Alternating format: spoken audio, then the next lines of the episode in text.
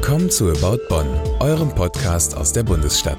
Aufgenommen und produziert in einem Wohnzimmer irgendwo zwischen Kennedy und Nordbrücke. Mit Gästen, die etwas zu erzählen haben über sich selbst und über Bonn. Viel Spaß mit der heutigen Folge. Hallo und herzlich willkommen zur About Bonn Bonusfolge. Diese Folge knüpft inhaltlich an mein Gespräch mit Samer in der Podcast-Folge Wann wirst du deine Frau wiedersehen, Summer an? Summer ist 2015 aus Syrien geflüchtet und kämpft dafür, dass seine Frau nach über fünf langen Jahren der Trennung ebenfalls nach Deutschland darf. Phyllis Polat, Sprecherin für Migration und Integration von Bündnis 90 Grüne im Deutschen Bundestag, hat Summers Petition bei change.org unterstützt und sich bereit erklärt, meine Fragen zu Summers Fall telefonisch zu beantworten. Das Gespräch mit Summer findest du überall, wo du auch diese Folge gefunden hast. Das Telefoninterview hat Ende Januar 2021 stattgefunden und beginnt mit einer GEMA-freien Warteschleife. Polat. Peter Schlass. Moin. Schön, dass es klappt.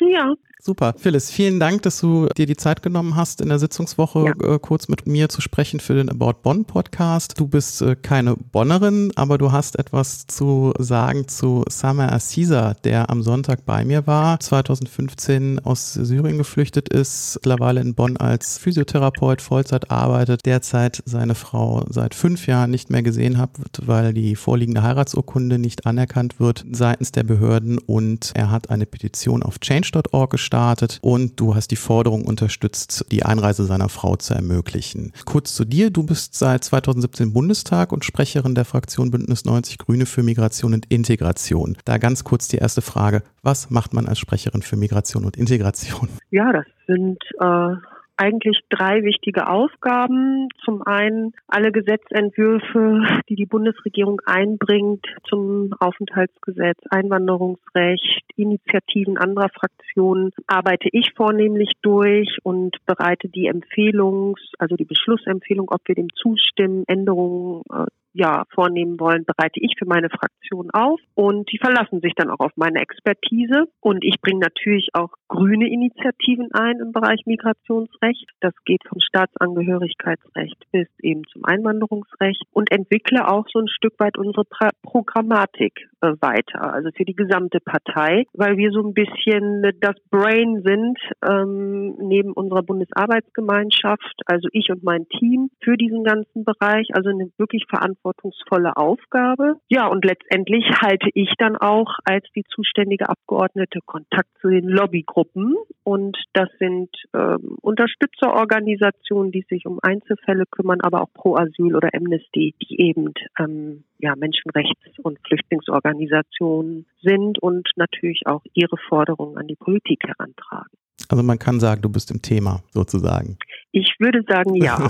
genau. Und da habe ich nämlich auch schon Einstiegsfragen. Ich habe dir ein paar Fragen schon mal vor, äh, vorweggeschickt, damit du dich mhm. auch vorbereiten kannst. Ähm, das sage ich immer, weil normalerweise die Gäste im Podcast immer so ein bisschen äh, sich ins Wohnzimmer setzen bei mir und gar nicht wissen, was ich frage. Darum sage ich das der Vollständigkeit habe, dass du dich vorbereiten durftest, um den Menschen das ein bisschen klar zu machen. Wir haben die Geschichte von Samer gehört, ausführlich. Was bedeutet denn eigentlich subsidiärer Schutz bei einem Geflüchteten genau? Ja, das ist eigentlich eine super Frage, weil das natürlich hört sich total komisch an, was ist ein subsidiärer Schutz? Und ich versuche das immer so zu erklären. Wir haben ja die Genfer Flüchtlingskonvention und da wissen eigentlich viele, ähm, wenn man Asylberechtigter ist oder einen Flüchtlingsstatus hat, dann ist das in erster Linie, weil man politisch verfolgt wird oder eine Verfolgung erfährt, die sehr individuell ist. Aber nehmen wir jetzt mal das Beispiel Syrien. Nicht jeder, der aus Syrien kommt, hat eben dieses politische Asyl, weil er persönlich gar nicht politisch aktiv war oder Regimegegner oder eben einer bestimmten religiösen äh, Minderheit angehört und deswegen verfolgt wurde und deswegen kriegt er keinen Asylstatus. Aber natürlich ist Krieg in dem Land und du kannst zu Schaden kommen oder ähm, du kannst trotzdem ja in Lebensgefahr geraten aufgrund kriegerischer Konflikte. Und deshalb hat man in der Genfer Flüchtlingskonvention eben auch so einen humanitären Schutz formuliert und der ist sozusagen dann ja äh, dem flüchtlingspolitischen Flüchtlingsstatus gleichgestellt. Das ist dieser subsidiärer Schutz und der schützt eben vor Folter, vor Todesstrafe oder eben, wenn du in Lebensgefahr gerätst aufgrund von kriegerischen Konflikten. Ja, und das haben wir dann umgesetzt, ja, als subsidiärer Schutz. Viele sagen immer, der ist nachgeordnet. Das sagt das Wort auch. Aber der EU-Gesetzgeber hat ganz klar gesagt, dieser Schutzstatus ist dem Genfer Flüchtlingsstatus quasi gleichgestellt, also den politisch Verfolgten. Also de facto gibt es da keinen Unterschied, ob man. Ähm de facto eigentlich nicht. Also es ist genauso ein Status als Flüchtling, bloß eben die Verfolgungsgründe, sag ich mal, sind andere. Ähm, Summer hatte erzählt, dass seine Frau und er religiös geheiratet haben und nur eine Heiratsurkunde äh, bekommen haben, die nicht behördlich anerkannt wird, weil sie das als letztes vor der Flucht dran gedacht haben, dieses Dokument in ein behördliches öffentliches Heiratsdokument umzuschreiben. Mhm. Ähm, das heißt, die deutschen Behörden betrachten Alila, das ist seine Frau, als Freundin und nicht als seine Ehefrau. Und ähm, da die Frage, weißt du, ob es da eigentlich behördlichen Ermessungsspielraum hier in Deutschland gibt, eine Heirat anderweitig nachzuweisen als durch das eine Dokument, das da angefordert wird, weil man ja auch ganz oft hört und weiß, dass äh, Schutzsuchende Dokumente auch verlieren auf der Flucht, seien es Pässe, seien es andere weitere Urkunden. Also hat man da als Behörde eigentlich Ermessensspielraum oder äh, muss man da sagen, ja gut, keine Dokumente, dann kann man halt äh, keine, keine Familienzusammenführung oder ähnliches durchführen? Ja, also wenn wir uns jetzt mal Samuel angucken, der hat ja den subsidiären Schutz. Deswegen hast du das ja auch gefragt. Mhm. Und ähm, bei Menschen, die eben wirklich einen Schutzstatus haben, ist es nochmal wirklich anders. Also da sagt man ausdrücklich, und das ist auch vom Völkerrecht her so definiert, vor allem auch bei diesen GFK-Flüchtlingen, bei der äh, bei den Dokumenten äh, ist es so, dass du von dem Flüchtling nicht erwarten kannst, dass er zu seinem Herkunftsstaat geht, äh, von dem er ja die Verfolgung erfährt und sich um Dokumente bemüht. Das ist der Person nicht zuzumuten. Und deshalb beruht das ganze Flüchtlingsrecht im Grunde genommen auf den Angaben des Geflüchteten. Da wird natürlich, so heißt das dann im Behördendeutsch, es muss glaubhaft sein. Also da werden dann auch quasi im Asylverfahren ein paar Kontrollfragen gestellt. Aber äh, du bist nicht verpflichtet, das sozusagen aktiv nachweisen zu müssen, indem du Kontakt aufnehmen musst mit dem Verfolgerstaat. Beim subsidiären Schutz ist das ähnlich. Also du musst natürlich mitwirken und ähm, in dem Fall ist es natürlich so, seine Frau ist ja sozusagen, hat ja noch keinen Status, also die ist in Syrien und soweit ich das wirklich auch, ich habe ja auch ans Auswärtige Amt geschrieben, haben sie ja letztendlich nachgewiesen, dass ihre religiös äh, geschlossene Ehe rechtlichen Bestand hat. Und ich finde, es steht dem Staat jetzt erstmal nicht zu, über die Qualität der Ehe selbst zu urteilen. Ja. Aber wichtig ist, dass sie ihre Ehe nachgewiesen haben mit Dokumenten. So, und das, der deutsche Staat sagt jetzt, sie glauben ihnen nicht. Also das ist wieder dieses Thema mit glaubhaft machen. Und ähm, das Verfahren läuft ja noch. Sie haben ehelich geheiratet. Ich glaube, das steht außer Frage. Aber wichtig ist, dass es eben auch rechtlichen Bestand hat. Und dafür ist es eben wichtig, dass es einen richterlichen Nachweis gibt. Also der Messenspielraum ist da, aber die Glaubhaftmachung ist da angezweifelt. Das verstehe ich richtig. Genau. Und das ist eben schwierig dann für die betroffenen Personen. Ne? Letztendlich ist es dann auch so, was ist dann den Leuten noch zumutbar? Also wir haben ganz oft das Thema bei diesen Scheinehen, dann wird, wird man getrennt befragt und dann werden dann irgendwelche Fragen gestellt, wo man dann vielleicht doch nicht weiß, was der andere gerne isst, ich sag mal so. Und dann hat der äh, Sachbearbeiter vor Ort dann diesen Ermessensspielraum. Das kann schon äh, schwierig werden. Ne? Ähm, und deswegen meinte ich, es ist äh, aus meiner Sicht ganz, ganz schwierig, wenn der Staat anfängt, die Qualität einer Ehe zu beurteilen. Vor allem, weil, weil ja diese unabhängige Befragung auch so gar nicht durchgeführt werden kann in dem Fall, weil Samers Frau ist in, äh, in Damaskus und muss zu einer deutschen Auslandsvertretung, die es ja derzeit dort einfach nicht gibt und äh, wird halt, soweit ich das verstanden habe, in, in, in Beirut zur Botschaft vorgeladen, was natürlich dann auch einen Grenzübertritt bedeutet in, in dem Fall. Das macht die Sache halt für ihn tatsächlich nicht einfach. Mhm. Trotzdem mal so grundsätzlich die Frage. Ähm, er ist jetzt seit anderthalb Jahren hier in Deutschland in einer Vollzeitstelle, hat seine Ausbildung nach deutschem Standard nochmal machen müssen, hat eine eigene Wohnung, äh, bezahlt Steuern, Sozialabgaben, hat sein Sprachzertifikat. Da mal so grundsätzlich die Frage, wenn jemand so einen Weg eingeschlagen hat und sich integriert hat, voll, er hat ja Freunde, sollte es da gegebenenfalls Vereinfachungen noch geben für diese Person, um die Familienzusammenführung einfacher zu machen, weil er schon gezeigt hat, er ist willig, er zahlt Steuern. Was muss sich da ändern? Also grundsätzlich finde ich es ganz furchtbar, wenn man das Recht auf Familieneinheit abhängig macht von vermeintlichen Integrations Indikatoren, weil auch da haben wir wieder einen völlig schwammigen Begriff. Was heißt vorbildlich integriert oder ja, also woran will man das festmachen? Wir haben ganz viele Geflüchtete, die ähm, kommen traumatisiert auch hier hin und die können zum Beispiel nicht arbeiten. Das ist auch nicht Zweck eines Flüchtlingsstatus. Das sagt nur, du bleibst hier, weil du Schutz genießt. Du bist jetzt nicht hier hingekommen, um Leistung zu zeigen und etwaige Ansprüche oder das Recht auf half Familiennachzug abhängig zu machen von irgendwelchen Faktoren wie Engagement oder ja, wirtschaftlichen Erfolg. Das finde ich ganz schwierig. Wie gesagt, viele sind traumatisiert, können gar nicht arbeiten, weil sie vielleicht auch krank sind. Und dann sagt man, ihr seid nicht integriert, weil ihr ähm,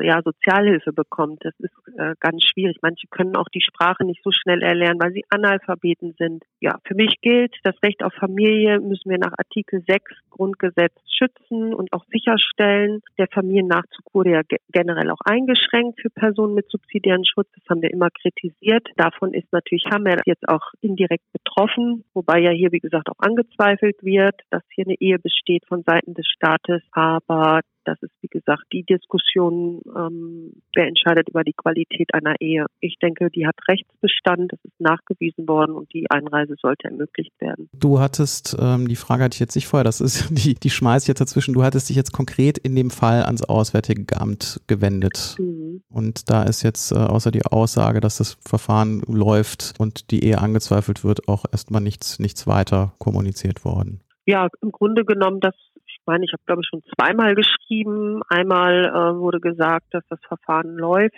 Äh, wir haben aber nochmal sozusagen unsere Position deutlich gemacht. Und von daher hoffe ich, äh, dass das auch unsere Position dahingehend, äh, wie wir das auslegen und auch die Interpretation auf die Ablehnung des Begehrens reagiert haben. Ich hoffe, dass das auch nochmal gewürdigt wird. Ne? Also wir haben ganz klar nochmal eine andere Rechtsposition da vertreten, wie ich das ja auch gerade schon gesagt habe. Ja, und ich hoffe, das fließt so ein bisschen ein. Mal gucken. Als letzte Frage noch, kannst du einschätzen, wie viele Fälle da so an dich herangetragen werden? Einzelfälle, wo du sagst, da kümmere ich mich jetzt drum, weil du da die Entscheidung des Staates so gar nicht nachvollziehen kannst?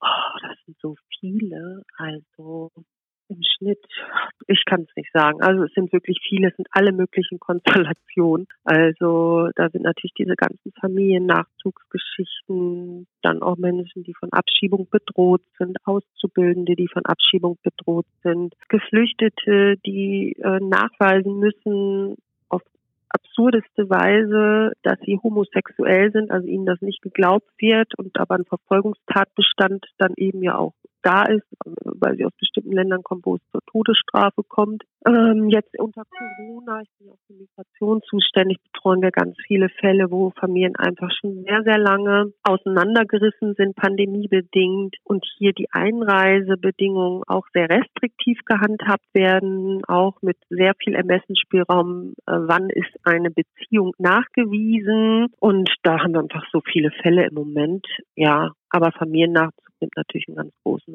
Raum ein. Also leider viel zu tun. Ja, leider. Ich bin mit meinen Fragen durch. Hast du noch was zu dem Thema hinzuzufügen, was ich jetzt nicht gefragt habe, wo du meinst, das wäre noch wichtig in dem Kontext zu wissen? Eigentlich kann ich mich an dieser Stelle nur erstmal bei dir bedanken, dass du das in deinem Podcast dieses Thema aufgreifst und damit ja auch der Öffentlichkeit zugänglich machst, dass Hammer seinen Fall auch so öffentlich gemacht hat und ja auch sieht, dass er da so viele Unterstützerinnen bekommen hat und eben auch beispielhaft steht für viele, viele, viele Menschen in diesem Land, die auch von den Gesetzesverschärfungen jetzt wirklich Nachteile erfahren und ganz viele Schicksale so in unserem Land leben, die eigentlich nicht sein müssten. Und das ja, wenn wir jetzt wieder von Integration sprechen, ja auch eine Integration behindern, weil das ja auch seelisch belastend ist und ja Einfluss hat auf den Alltag. Also von daher, ich bedanke mich bei allen, die Samer unterstützen und wünsche ihnen natürlich Erfolg, dass das klappt und äh, wir sind da an der Seite der Familie. Und ich bedanke mich dafür, dass du die Zeit gefunden hast für das Telefoninterview in der Sitzungswoche. Du hast bestimmt wahrscheinlich auch so wahnsinnig viel zu tun, auch ohne Anfragen. Und dann bleibt mir nur gute Grüße von Bonn nach Berlin zu senden und viel Gesundheit und viel Erfolg bei der weiteren Arbeit. Ja, alles, alles Gute und Grüße zurück aus Berlin nach Bonn in die Ex-Bundeshauptstadt. Super, Dankeschön. Ciao. Lasst mich noch ein paar abschließende Gedanken zum Gespräch mit Phyllis loswerden. Phyllis hat mir neue Betrachtungsweisen eröffnet. Insbesondere der Ansatz, Familienzusammenführung nicht an Integrationsindikatoren zu koppeln, ist für mich eine neue Perspektive. Ja, ich finde das Erlernen von Sprache wichtig und insbesondere im Rahmen beispielsweise einer Einbürgerung quasi zwingend. Integration ist eben keine Einbahnstraße. Es sollte aber tatsächlich nicht darüber entscheiden, ob jemand seine Frau, seinen Mann oder seine Kinder wiedersehen darf. Außerdem möchte ich gerade in der Zeit von PolitikerInnen-Bashing und die da oben rufen betonen, dass About Bot lediglich ein kleiner, wenn auch feiner City-Podcast ist. Trotzdem war die Terminierung und Durchführung des Telefoninterviews problemlos möglich. Oft sind PolitikerInnen und unsere Demokratie nahbarer, als es manche meinen oder uns glauben machen wollen. Vielen Dank fürs Hören der About Bonn Bonusfolge. Sagt es weiter, abonniert About Bonn bei Spotify, Apple Podcasts und Co. und seid gern bei der nächsten Folge wieder dabei.